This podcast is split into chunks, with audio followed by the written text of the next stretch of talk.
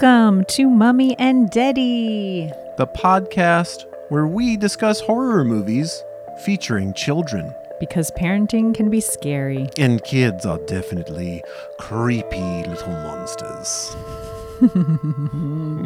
Vampires even. Energy vampires even? Oh, ooh. I wish. My children, where are you? Hello. And also, hey, to our Swedish listeners. Welcome. Oh, welcome to January and 2022. Oh, what a year. What a time to be alive. I have realized that not only is it, you know, normal January, like, oh, it's a new year. I can't keep years straight. I'm having a lot of trouble distinguishing between 2020 and 2021. Oh, yeah. I have to really think about it because of the old pandemic. I heard someone say this. I thought it was put very well, like that everyone's thinking of 2020 like it's a lost year, when really like 2021 and all of its false starts is maybe more of the lost year. And like the one that's sort of harder to distinguish. Like people will remember the start of a pandemic, but probably less so the like, oh yeah, we still didn't really like go on vacation, or we didn't, you know, go any of those things that kind of come with it. But here we are. Here we are in 2022, well beyond 2021. And January has been a shit sandwich so far. Yeah, you're right. Tell me more. Well, really, it's your story to tell, Josh, because you thought you had COVID again. Oh, yeah, and that's didn't. Right. Spoiler alert. And did not. I did not. It's true. So again, okay, we can start about the shit sandwich of January, which I guess would start with my transmission failing in my automobile on New Year's weekend, resulted in a little daddy time alone.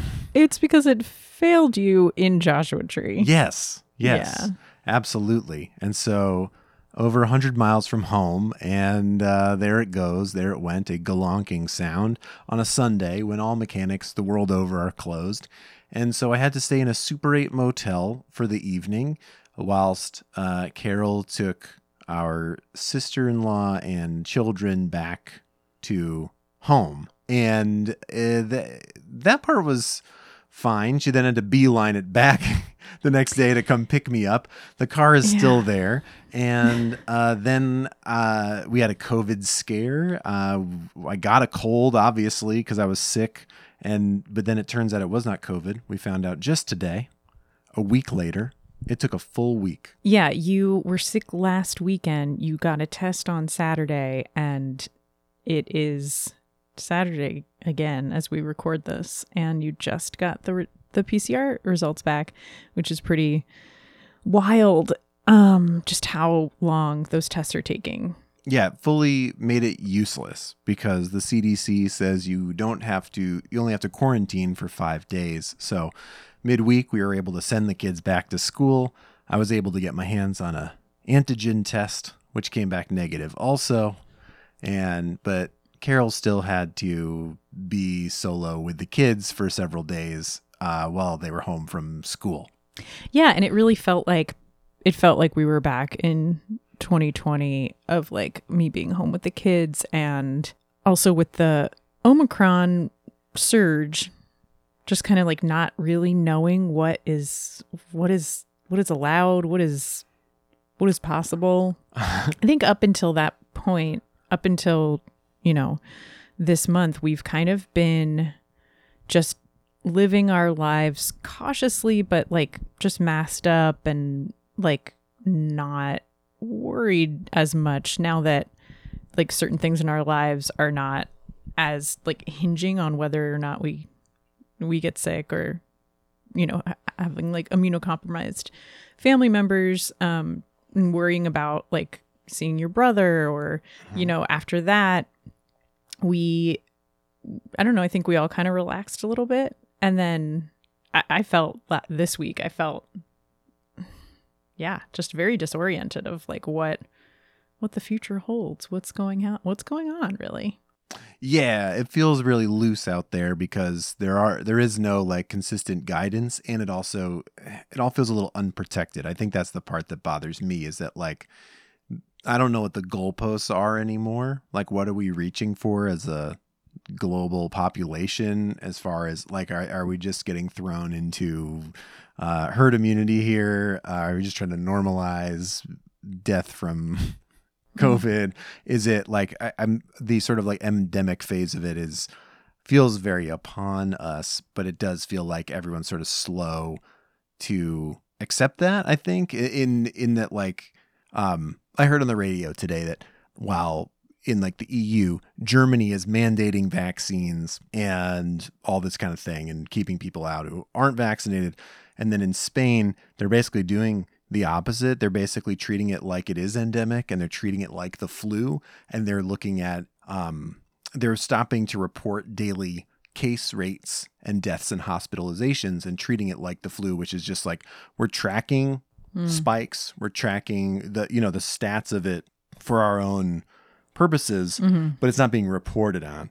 And there's part of me that does feel like that's probably next for a lot of places, and there is part of me that's wondering, like, is there a benefit anymore to reporting it if we're keeping schools open and we're keeping businesses open? Yeah, and we're telling healthcare workers that even if they test positive, just keep going to work. Yep. I mean, it's so, that kind of stuff is just so mind-blowing. And it really just, I think with having small children and having a school-age child in this time, it really just, there's so much reporting on this. And I feel like anybody who has kids is feeling this, but it's like, this was all handled so badly. And now kids and parents are paying the price for like this horribly managed healthcare system and response to a pandemic and all of the problems with our school system. So it's like, yeah, like, and all the divisiveness in the schools and in childcare centers, and it's like you're just at the crux of these two failing systems. Yeah, why on earth would the public school system be like the front lines for pandemic response when public schools themselves are so often broken and underfunded and constantly like at war with themselves or with the government? It's very like, it's just, it's a very problematic point we're at with all this. It's not fun. So I also don't know how I feel about it. That's kind of where I'm at, though. Like, I don't know which side of that I fall on in terms of like, do you keep reporting it and do you do that, or do you just like kind of accept the inevitability of getting it? It doesn't, and I don't know that it has to be that binary, but it does feel that way sometimes. It's tough. Luckily, our schools did not close yet.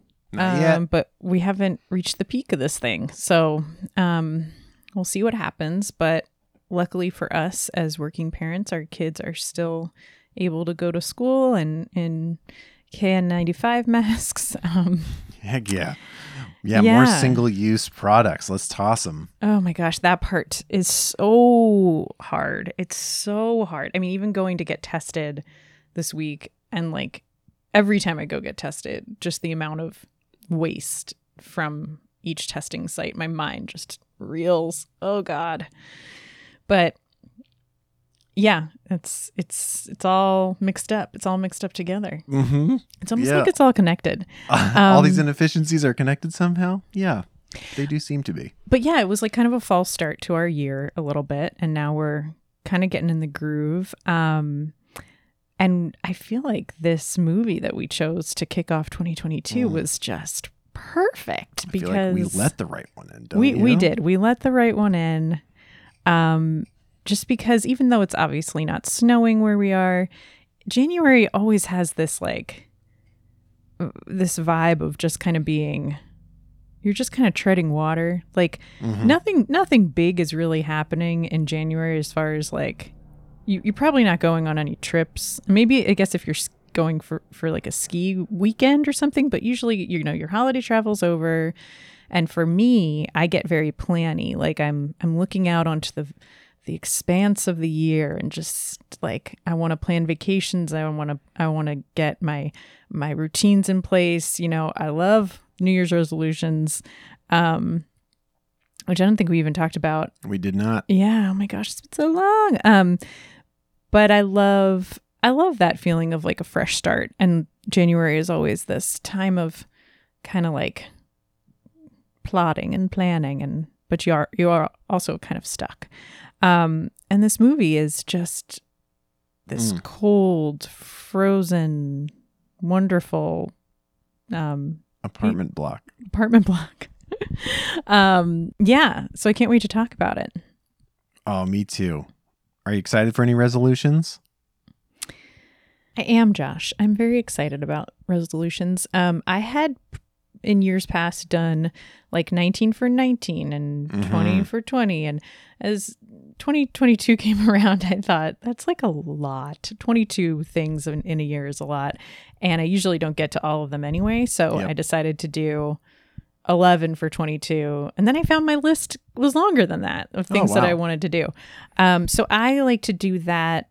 And I'm excited for a lot of it is like writing goals and learning, you know, continuing my Spanish lessons and just, you know, stuff with the house, projects like that. And like some are big and some are small. So yes. If someone's sitting at home saying, I don't have any New Year's resolutions, if you hear that Carol has had 19 before in the past, that know that not all of them are like, yes, get shredded.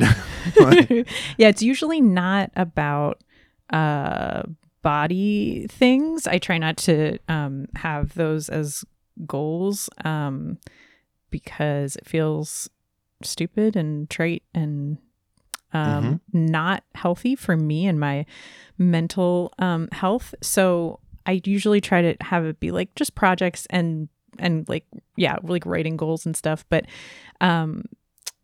some of it can be just like very, you know, like we have to update our will, like stuff like that, where it's like, oh, that's going to feel so good to check off. And I need to. We have to update our will? Anyway, so... Okay. If you say so. Well, I'm excited to find out more about that when we do that. Now that's one of my resolutions, too. I now have two resolutions. Oh, yeah. What's your other resolution? My resolution was consolidated into a schedule of self-care because I realized, besides the fact that I had a great moment of clarity about, or acceptance, I should say, that turning the page onto January is nothing more than turning a page. That it does not, there is no special thing about that. But the time off, having downtime to lay groundwork is what's important. Yes. I think, especially as a parent, because that's even then, those moments are still fleeting. So, and I found that I could have broken mine out into probably a list of 50 things, but it is more just like, it's around time management and being better to myself this year. And so like, and so that is a schedule of self-care. It is about like,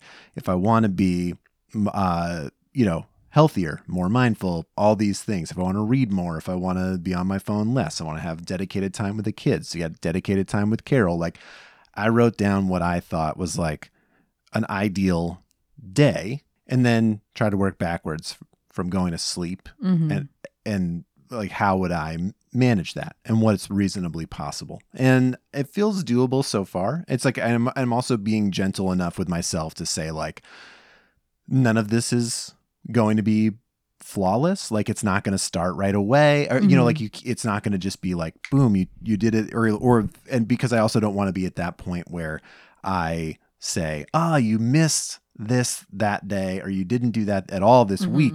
So like, just, you know, trash the whole project where it already feels good. I'd say because the COVID scare knocked a bit off of this, but like in the past week, I feel like I've been able to, I'm happy with it. And that's the bigger thing. I'm happy with where it's at. And so like, I'm going to take it and it's like giving me a place to sort of build off of. Reading a great book, The Fifth Season by NK Jemisin.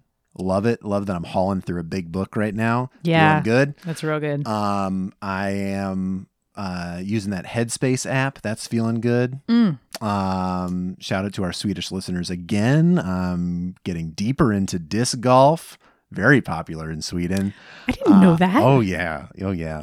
Some of the biggest manufacturers of discs are in Sweden. Well, and, even more of a reason for us to go because I really want to go. Oh, reason for the season. Let's do it. And it's even that is, I think, if anybody is having trouble like I am with having sort of fitness goals, it's been really helpful to have a game that's fun that you're then doing the hard stuff to then go enjoy more, you know? So having that like, oh, I can go play with my friends once a week if possible.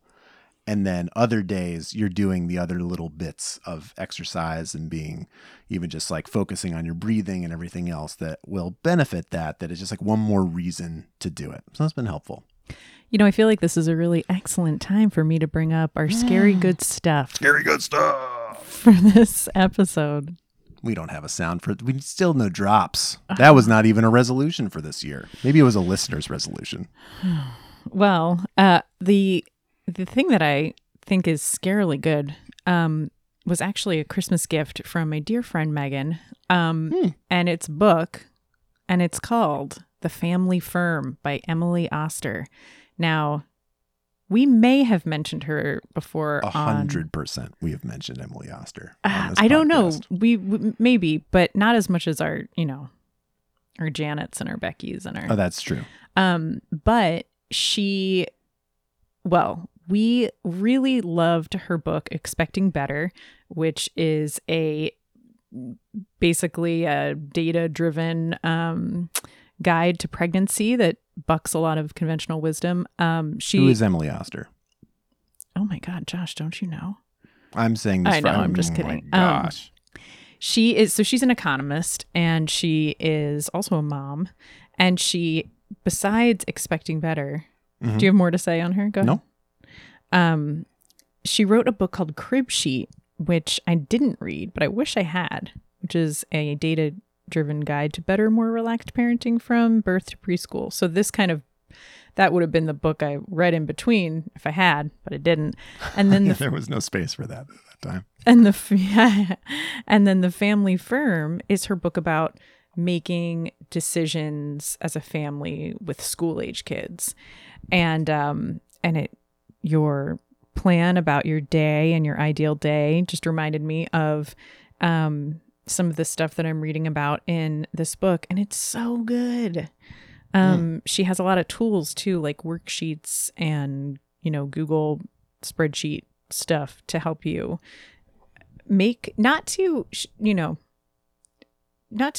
she does give a lot of, part of the book is broken into like actual data about like extracurricular activities and phone use and entertainment and stuff like that for your kids. But it's more about like how to make those big decisions as a family. And I'm already I was just taking notes on it this morning. It's so good. Here for that framework. So if anybody else is like Josh and has goals that are about time management, she even talks about like parents who are solo parents, but I think this could be for anybody as far as like time management goes. The Family Firm, really good. I'm gonna read it now. I didn't know all that. Yeah, it's good we talked about it. I read a book that was more about like business management stuff called Essentialism that had been recommended to me, and similarly, one of the things that brings up is also about getting rid of the things that clutter up your time that just don't serve you. They don't serve you. Exactly. So that has all been helpful framing. And so I want to kind of keep those things in mind as I go through, because I see how easy it is to slip back into those things, right? We as soon as like kids' birthday parties are back, it's like, well, I guess we're doing this twice a weekend forever. Oh, Emily talks about the parties. It's like one of the first examples that she gives. And I'm like, yes, because we yeah, we struggle with that. Mm-hmm. And I don't feel like going. Well, it's been kind of nice with the new variant because it's been easy to say no to things that are indoors. It's a helpful reminder when this kind of clears your schedule for you and you realize like, oh, I didn't miss that. Or the one that you do like, you know what, we are actually going to risk it and go hang out. Mm-hmm. You know, it's important. And I think that is a huge indicator. And so it's helpful to kind of have these little touchstones on the way, and hopefully they're not all variants. That's my goal. Yeah. Third goal, fewer variants. Oh, good. Get on that, Josh. Scary everybody. Good stuff. We'll put some links. Speaking of kids and their friends and their non-friends, they're vampire friends and they're bullies. I think we got to get into let the right one in. Let's do it. Okay. Josh, what a joy this was to rewatch. We had both seen it before. Yes. And it, for anybody who has seen it, it holds up on a rewatch. It's so well done. And I want to tell you what the movie's about. How are you going to do it?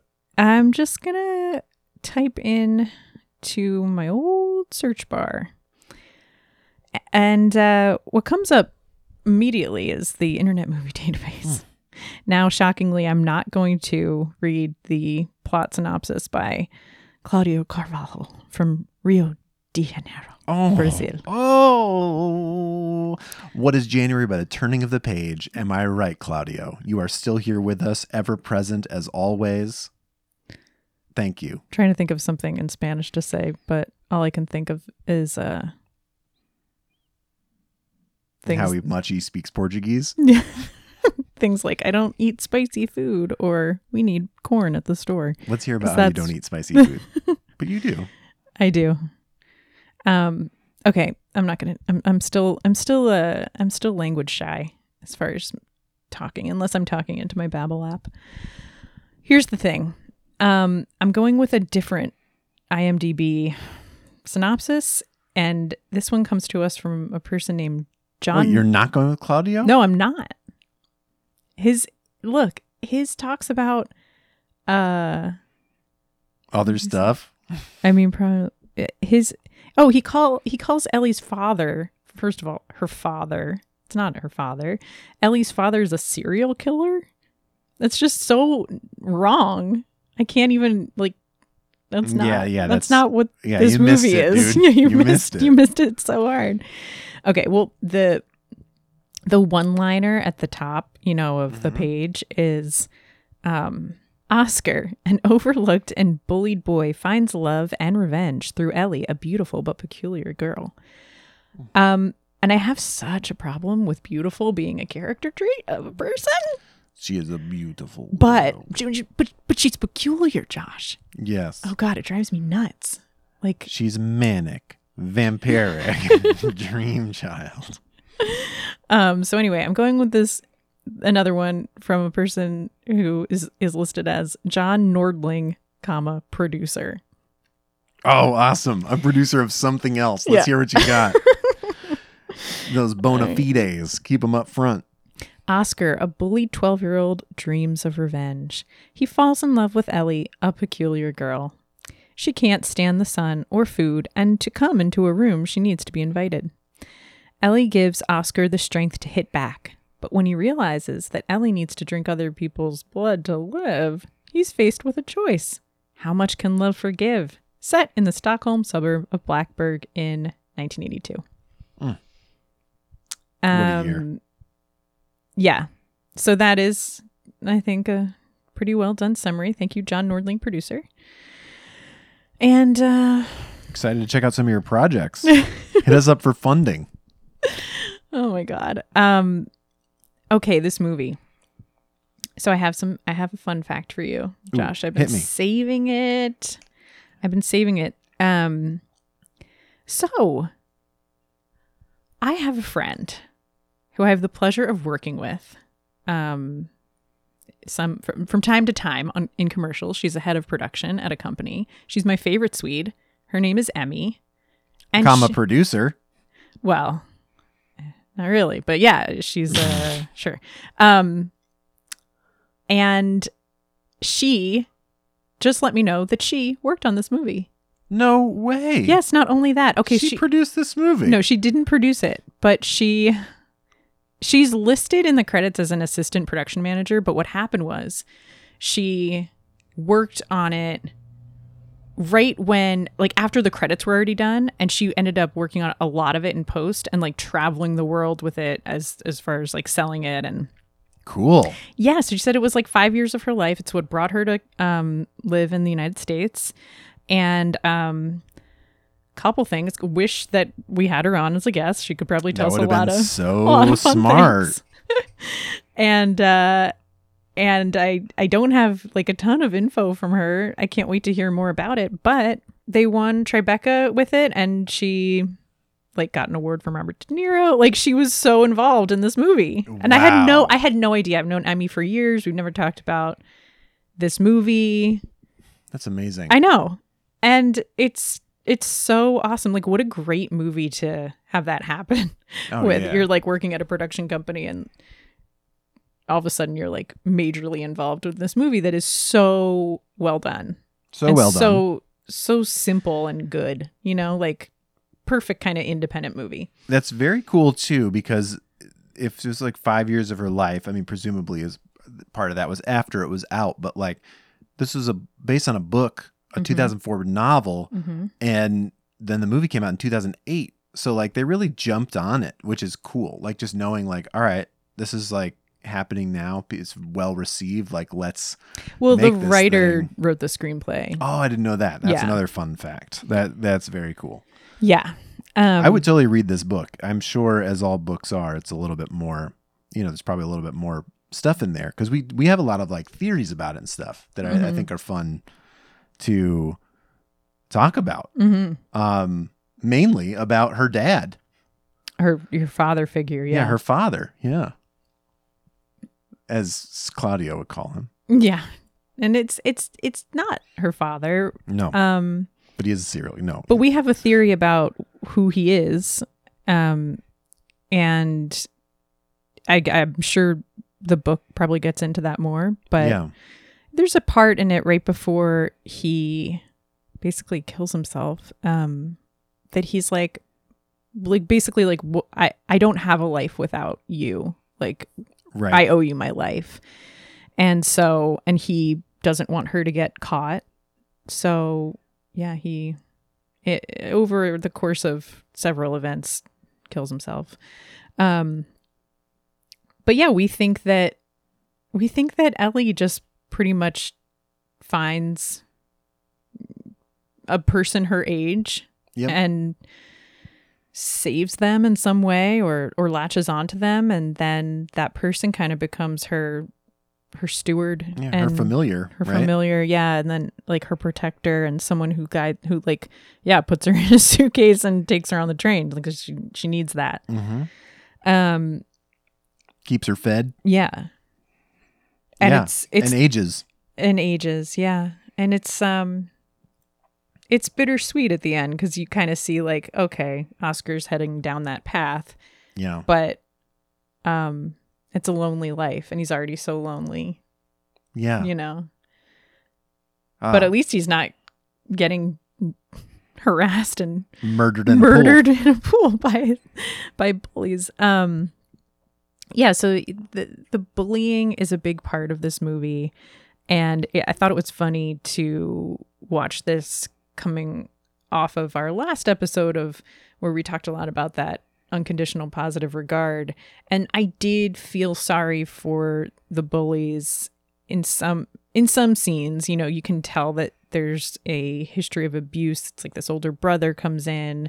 You can tell that they are probably getting abused at home. Sure. And the brother kind of pushes the little one around.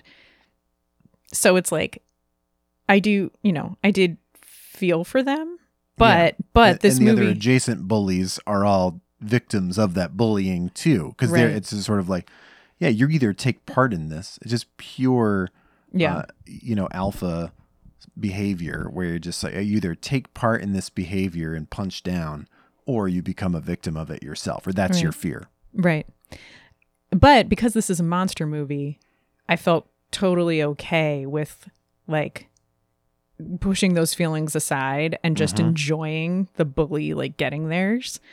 And I think it worked really well because it still was like a human take on all of this.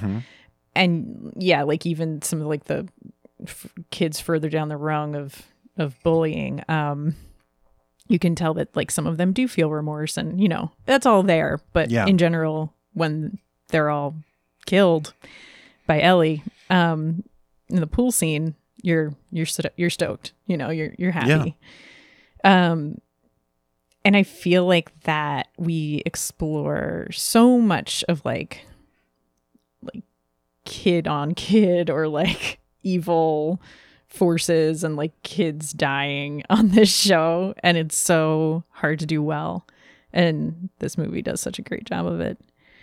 Because the characters are all complex, even the ones who are only have a small amount of screen time. They just do a really great job of developing them in very subtle ways. I mean, even the complexities of Oscar, like starting out with him, like playing with a knife in the parking lot of his. And that's when Ellie finds him. He's like stabbing the tree. Yeah. Pretending to threaten the. Did you play with like anything dangerous as a child? Fuck yeah. What did you do? I loved knives and weapons. Anything I could get my hands on, I would love to. What'd you get your hands play on? With? I had a couple of pocket knives. I had, that was probably the extent of it for me, but I had friends who could get like BB guns and dart guns and blowguns. My friend Kanan collected knives. He had like a catalog. He's ordered knives from me. He had a whole drawer full of just like various knives. It was like, that is terrifying. Like a punching knife. This one's for diving, throwing stars, all that stuff. Yeah. And so that too, any like ninja weapons you could get, you wanted in on that. Like somebody had nunchucks, you're gonna mess around with those. Yeah. Oh my god.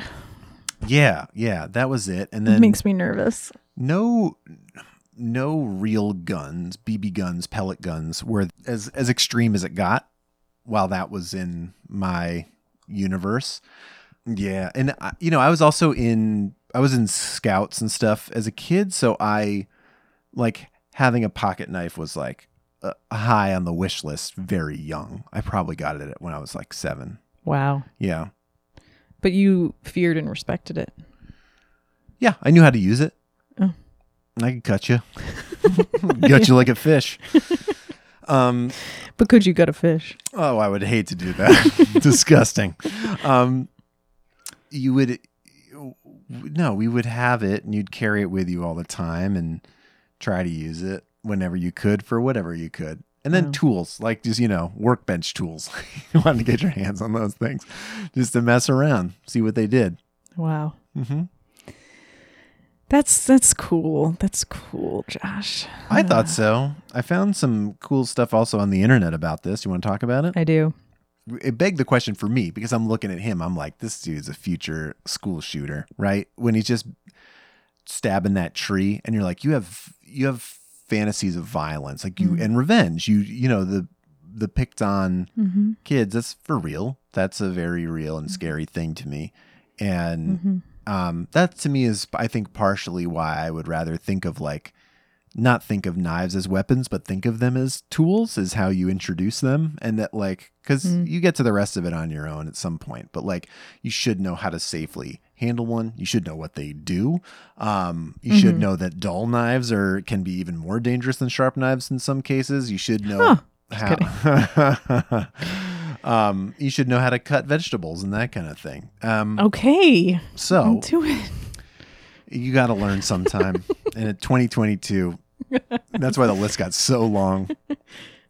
Carol's going to finally use a non. You can't make resolutions for somebody else, Josh.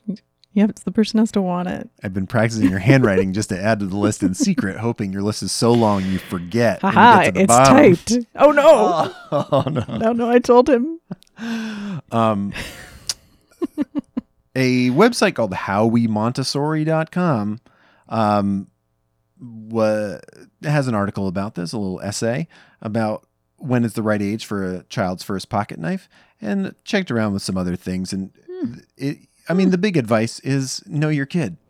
What are they capable of? That's what Emily Oster would say too. Mm-hmm. Yeah. Not every kid is the same, but if you're introducing it as a tool, if you're going camping or you yourself use a pocket knife around your kids, a Leatherman, something like that, you should be teaching them how to handle it safely really as young as like 5 or 6. I actually thought that another article from a knife manufacturer, AG Russell Knives, actually had the better, I thought they had a better take on it than the Montessori one, but the Montessori one did link to a Montessori school that sells pocket knives. I thought the interesting thing that they pointed out was that, you can get different types of blades on a pocket knife, and getting one of the ones that's more rounded and less pointy is going to result in fewer accidents. And it will also, and it's like a multi-tool pocket knife, with like a toothpick and a can opener and stuff. It encourages you to treat it more like a tool when you're using the tools on it, when you're tightening a screw with your little tiny screwdriver, and using it to be more resourceful than you are trying to like stab trees and stuff. But A.G. Russell just said a good age range for supervised knife use is between 5 and 7. You're explaining how to properly use it. You're showing or watching some instructional materials together and doing it for sort of limited amounts of time. Or doing this over a period of a few months. And then more like 7 to 9 is when you might get them their own, if they're showing like an aptitude and an interest and all that stuff for them. But and they linked to a cool thing that it was a wooden knife kit, and the link was unfortunately dead, but I of course just Googled it, and there is it looks just like a lock blade, like single blade knife, pocket knife, folding pocket knife. You make the whole thing out of wood, and the blade is wood. So that way you can, like, as far as practicing your safe knife handling skills, not only do you put it together yourself, so that's a fun project, but then that's the thing they're using. It's like, you show me how to be safe with this, and then we can talk about getting the real thing down the line. Yeah. And I think it's great, and it looks super cool. I'll leave a link to JJ's Knife Kit. It looks JJ's awesome. Knife. I want one for effing sure. Oh, Christmas 2022. It's only $10. Oh, gosh, I'm sold. That's really cool. And it is so much about just knowing your child, because I think about like woo and how I would not do this year, but maybe next year if he really was interested. And I think with the dawn of Minecraft, he's like thinking way more about weapons and stuff than ever before. But yeah, I had a conversation recently with a friend who isn't letting her child eat popcorn until she's 5, because fear of choking. And it's like that. And I was laughing because I was like, oh, that's really funny, especially with Boo, our second child. He was eating popcorn probably at like 2. Yeah, for sure. And loves it. But I'm not afraid of choking. And she is. So it's like you have to do what's best for you and your family and what makes you feel comfortable, because it's just, if you're going to be worried about your kid choking, it's not going to be worth the delight of eating popcorn. As A.G. Russell said, below is a very general guideline and will depend completely on your child and your judgment. You ultimately take full responsibility for whether your child is competent and mature enough to handle sharp objects. Well, you know what? You know who wasn't doing that? The parents in this movie. No. Okay. They don't really focus on the parents too much, except that, he lives with his mom in this apartment, and his dad, they've gotten divorced, and his dad is living with this man, and you can just tell there's a lot of like tension as far as you know, the divorce, and that's about it. Yep. But, you know, this kid has like a folder full of clippings about like murders and stuff. Like, yeah, he's bullied at school. He's playing with knives. Like, he really is, as far as check marks go, you know, like he's checking all the boxes of somebody who's gonna be violent. Mm-hmm. Even though we know that he's not, and he is totally repulsed by Ellie's violence. Once he learns that she has to drink blood, he kind of shuns her for a bit. But yeah, otherwise, Oscar's pretty troubled, and mm-hmm. he's alone. He's alone, and he's not mm-hmm. getting any support from his family or school or any teachers. Even the weightlifting coach who like tells him to lift weights is like not really helping when he's doing it. He's just like yeah, no, he's just excited about lifting weights. He's not really like interested. He's like, oh great, another person join us. Yeah. So it's a shame. His parents are not great in this movie. No. In case you were wondering about whether or not it's okay for your child to weightlift, you probably might be thinking it's not. Maybe. Would you think it is? I guess I'm leading you with this. What a stupid question. All right. The point is, it's fine. Okay. At what age? I'm so glad you asked. There's a lot of stuff where a lot of internet articles will try to make it look like a 7 or 8 year old, it's okay for them to start like doing deadlifts or something. And that is inaccurate. The Mayo Clinic differentiates it in this way, that strength training, which you can largely do with your own body weight or like resistance bands, something smaller. You can use free weights or like Nautilus machines, that kind of thing, but it has to be really low level at that age. And but if it's helping them get physical activity and encouraging physical activity, it's good. I like this quote from there. If your child expresses interest in strength training, and they differentiate between that and weightlifting, in strength training, remind him or her that strength training is meant to increase muscle strength and endurance. Bulking up is something else entirely, and most safely done after adolescence when your child's bones have finished growing. So like 12, 13, like once you're, you know, like you want to have that big growth spurt first. So it doesn't, that's where I would always hear, you don't want to weight lift before you're like 13 because it stunts your growth. Wow. Growing up as a boy is a completely different experience. Knives, weights. Oh my gosh. Never thought about these things as a kid. And they were all just things I was interested in, you know, mm-hmm. other than like the Boy Scout aspect, which my dad was an Eagle Scout. So I think he was happy to, and he would also do some woodworking. So I think he had he was probably excited to introduce that mm-hmm. to me, but beyond that, that was all me. And then, I mean, same thing there with like lifting weights. At some point you want to get jacked because you like superheroes and stuff. And so you want to try to do it. Also, their great advice is consult a professional, like work with a coach or a personal trainer who has experience with youth strength training. Like why would you try to do it on your own? And you introduce it with aerobic activity or something else. So it's part of it. It's not the only thing they're doing, and you're keeping it light. Yeah. Well, we know Oscar's trying to learn how to swim, which is great, but he can't seem to keep his mouth shut in the pool, which bothered me. Oh. And I wondered if that was like, was that a direction? Gobbling up that water. He's just he's getting in there. I wondered, putting it in, spitting it out. Emmy said that when people ask about this movie, what do you think is the number one thing they ask about? Is Ellie actually old, or is she 12? I love that, but no, they talk about the cats.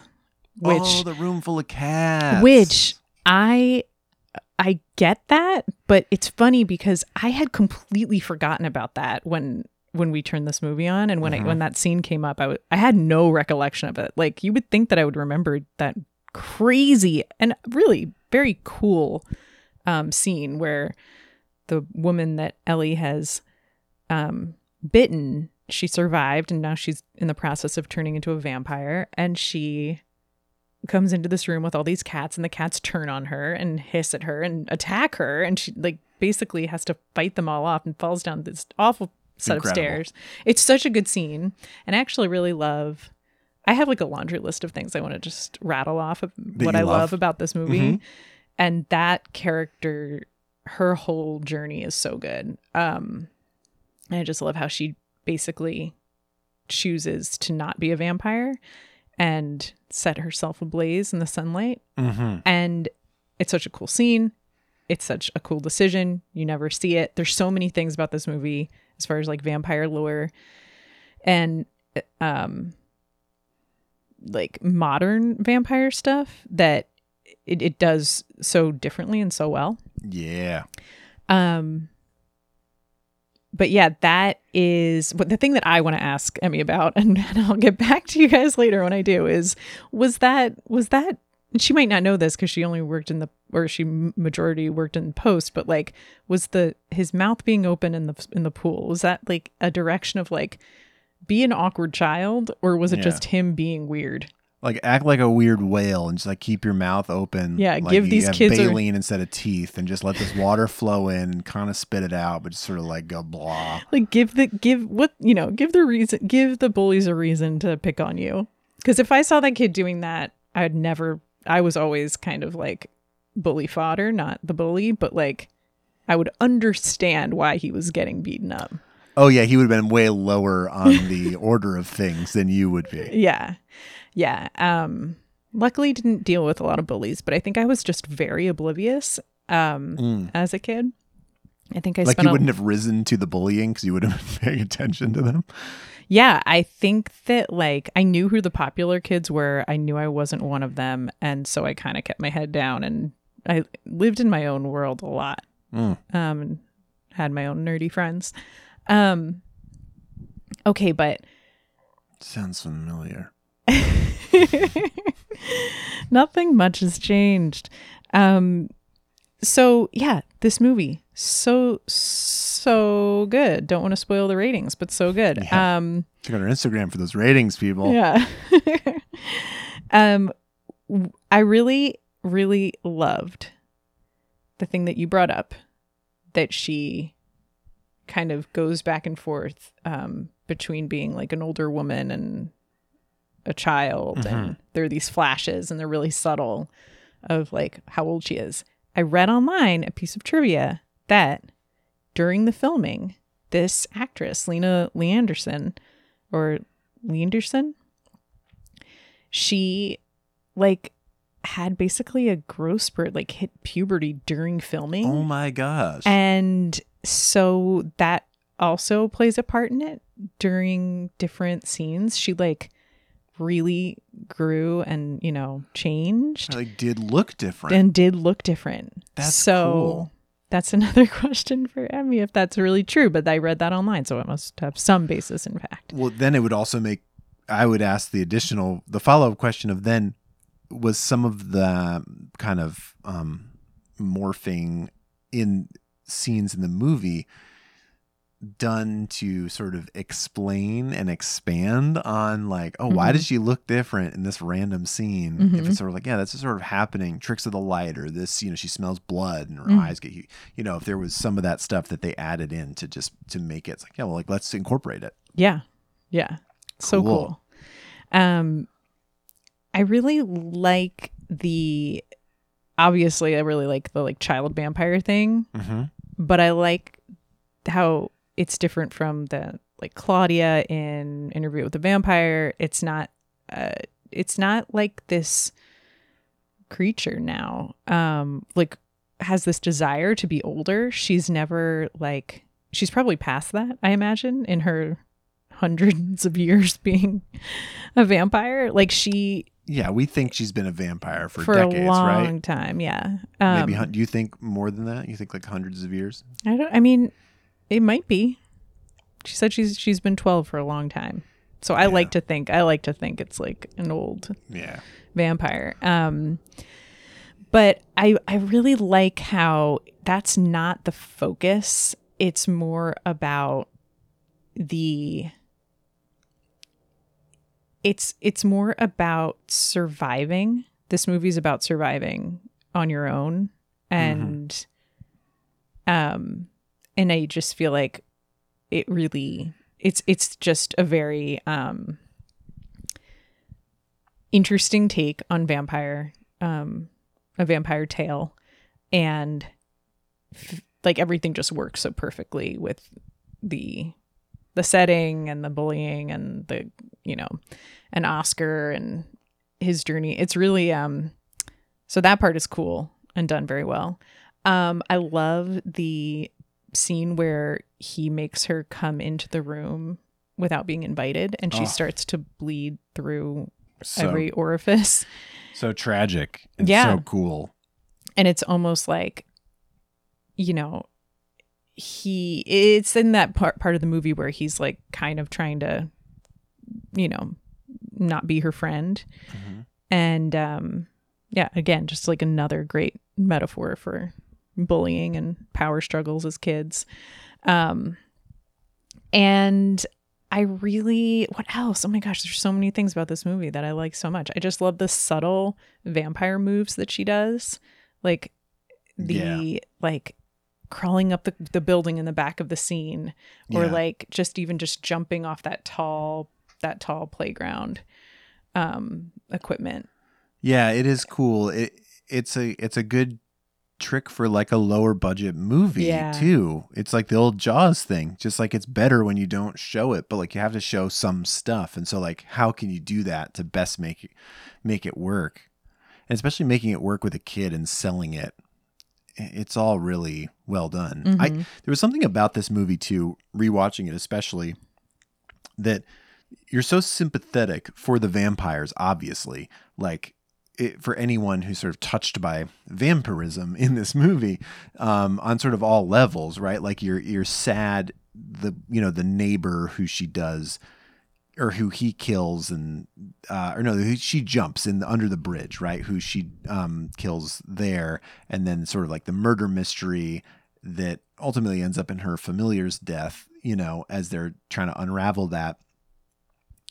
They're not bad people. They're just doing their thing. Mm-hmm. Like that's not when we're like, oh, sweet vengeance. It's just like, she's got to eat, and it was going to like ruin stuff if you didn't kill this guy. And it's just, and then the woman becoming the vampire.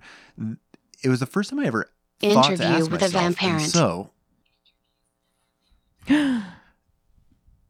if you were a vampire, would you tell someone you were a vampire? Like submit yourself to science and public scrutiny to say like vampirism is real and I want you to know that and here I am? Or would you live your life in secret, or would you end your life? Those are my only three options. I think so. If you have a fourth, I'm here for it. Okay.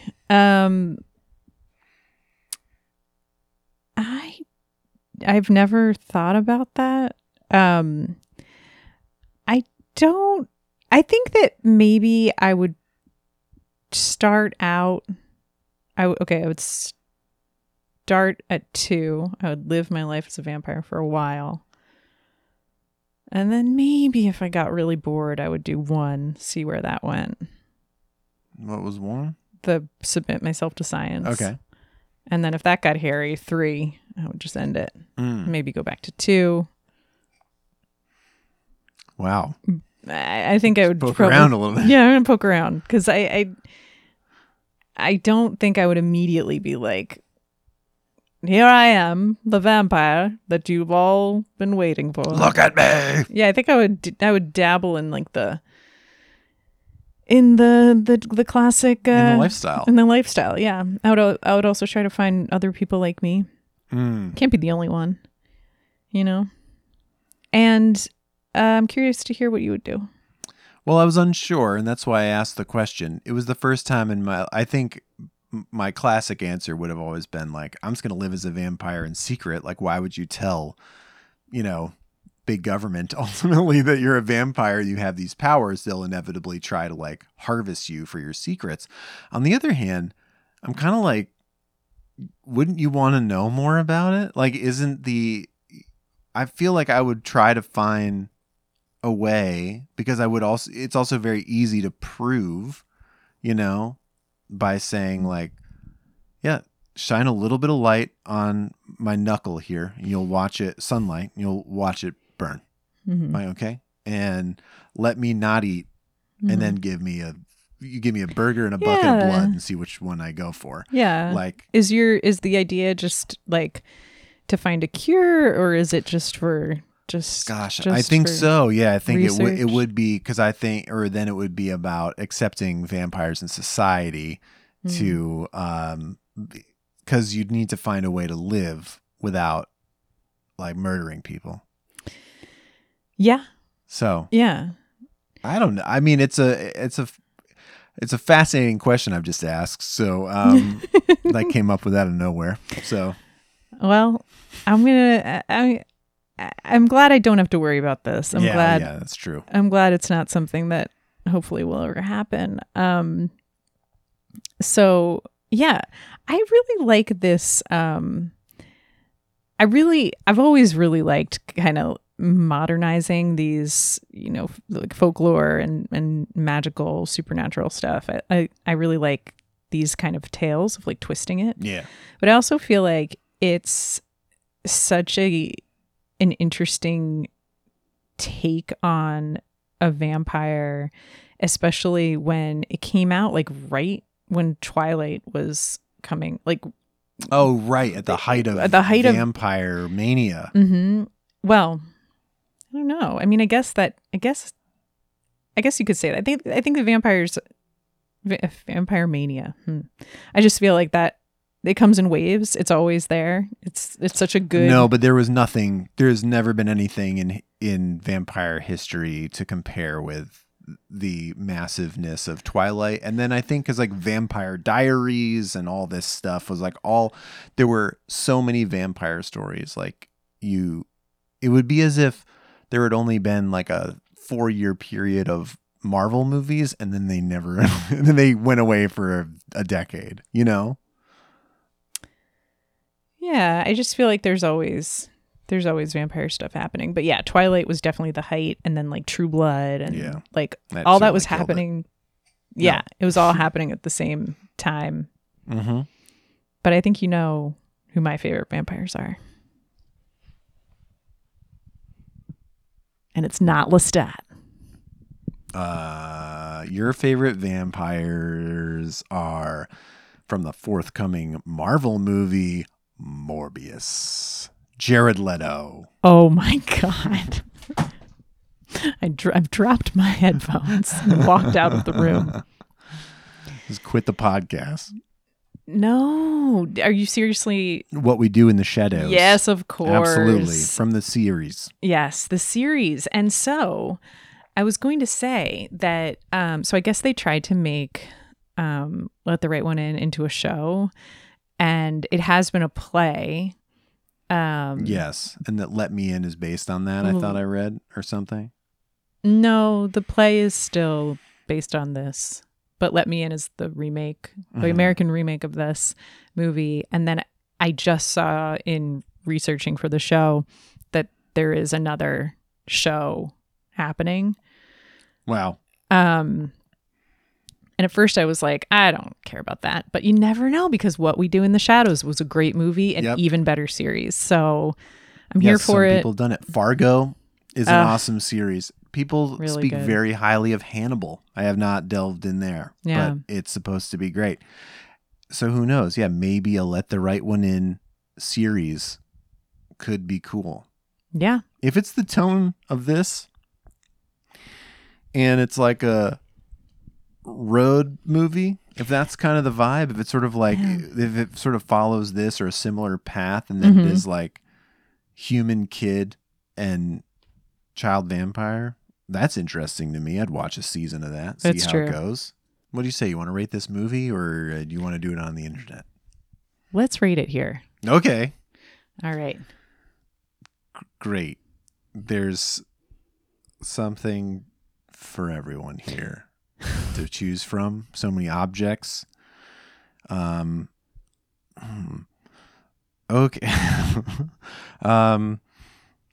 Okay. How many blood collection kits complete with funnel do you give the movie Let the Right One In 2008 Swedish edition out of 5 blood collection kits? Josh, I give it 5 out of 5 blood collecting kits complete with funnels. Loved it. Oh my gosh. I mean, the sweaters alone in this movie. Boy, oh boy. He has such good style. Oscar's haircut alone. Oh my gosh. I love it. I also give it 5 out of 5. You know what else? These blood collection kits, you don't even have a hard time figuring out where the funnel goes. Everything in its right place. It's truly excellent. That was speaking of Fargo, that was like Fargo level dark comedy with yes, our guy, our father figure, trying to. He's not great at his job. No, I would have liked to see.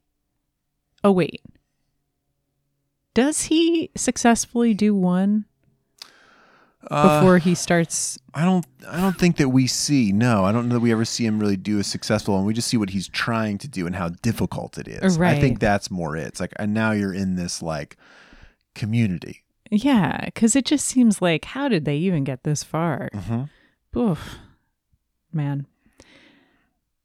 That's the future for Oscar, though, isn't it? Oof. Oh yeah, he's probably pretty good at it, though. I bet. He loves knives. Loves them. Yeah. So how many... Oh, look at this baby. She don't know what's going on. Everybody watch Cheers season 2. Heck yeah. All right. So as far as the kids in this movie, we're talking Ellie, we're talking Oscar, we're talking bullies. And the rest. And all the rest. How many... bath towels. Oh. How many bath towels do you give the kids in this movie out of a set of 10? 10 bath towels. Ugh. What's not to like? Every performance is spot on. You believe the bullies are bullies. You believe the remorse of the kid who keeps his eyes covered in the pool scene, but he's paralyzed with fear. He's like Hamlet. And then you've got, obviously, Ellie, even... She is a child playing an ageless creature, mm-hmm. and she's great. And Oscar is just like, you want everything good for him. And it's all bittersweet and wonderful. And mm-hmm. It's just really, it's all you can ask for out of child performances. You get the full range. Yeah. I so agree. Ellie is one of my favorite vampires in all of vampire lore. I am so glad we got to rewatch this movie. Me too. I've still never seen the remake. No. We may cover it here on this podcast. Listeners, should we? We should probably watch it and at least mention it at some point. Maybe that'll be a little social media's content. Maybe just a little mini episode. Who could say? Who can say? All I know for sure, Josh, is I just don't want you to be a creep. Get in touch. Send us an email at mummyxdeddy@gmail.com. We are on Twitter and Facebook at mummyxdeddy. We are on Instagram at mummyxdeddypod. You can visit us on the internet for show notes and more at mummyxdeddy.com. If you like what you hear, please leave us a rating and review on Apple Podcasts or wherever you listen that allows ratings. And hey, tell a friend. Our theme music is by Kyle Andrews. Our logo was designed by Dara Weinberg. Maggie Spaulding is a teacher who will not leave you alone in the swimming pool. Bye.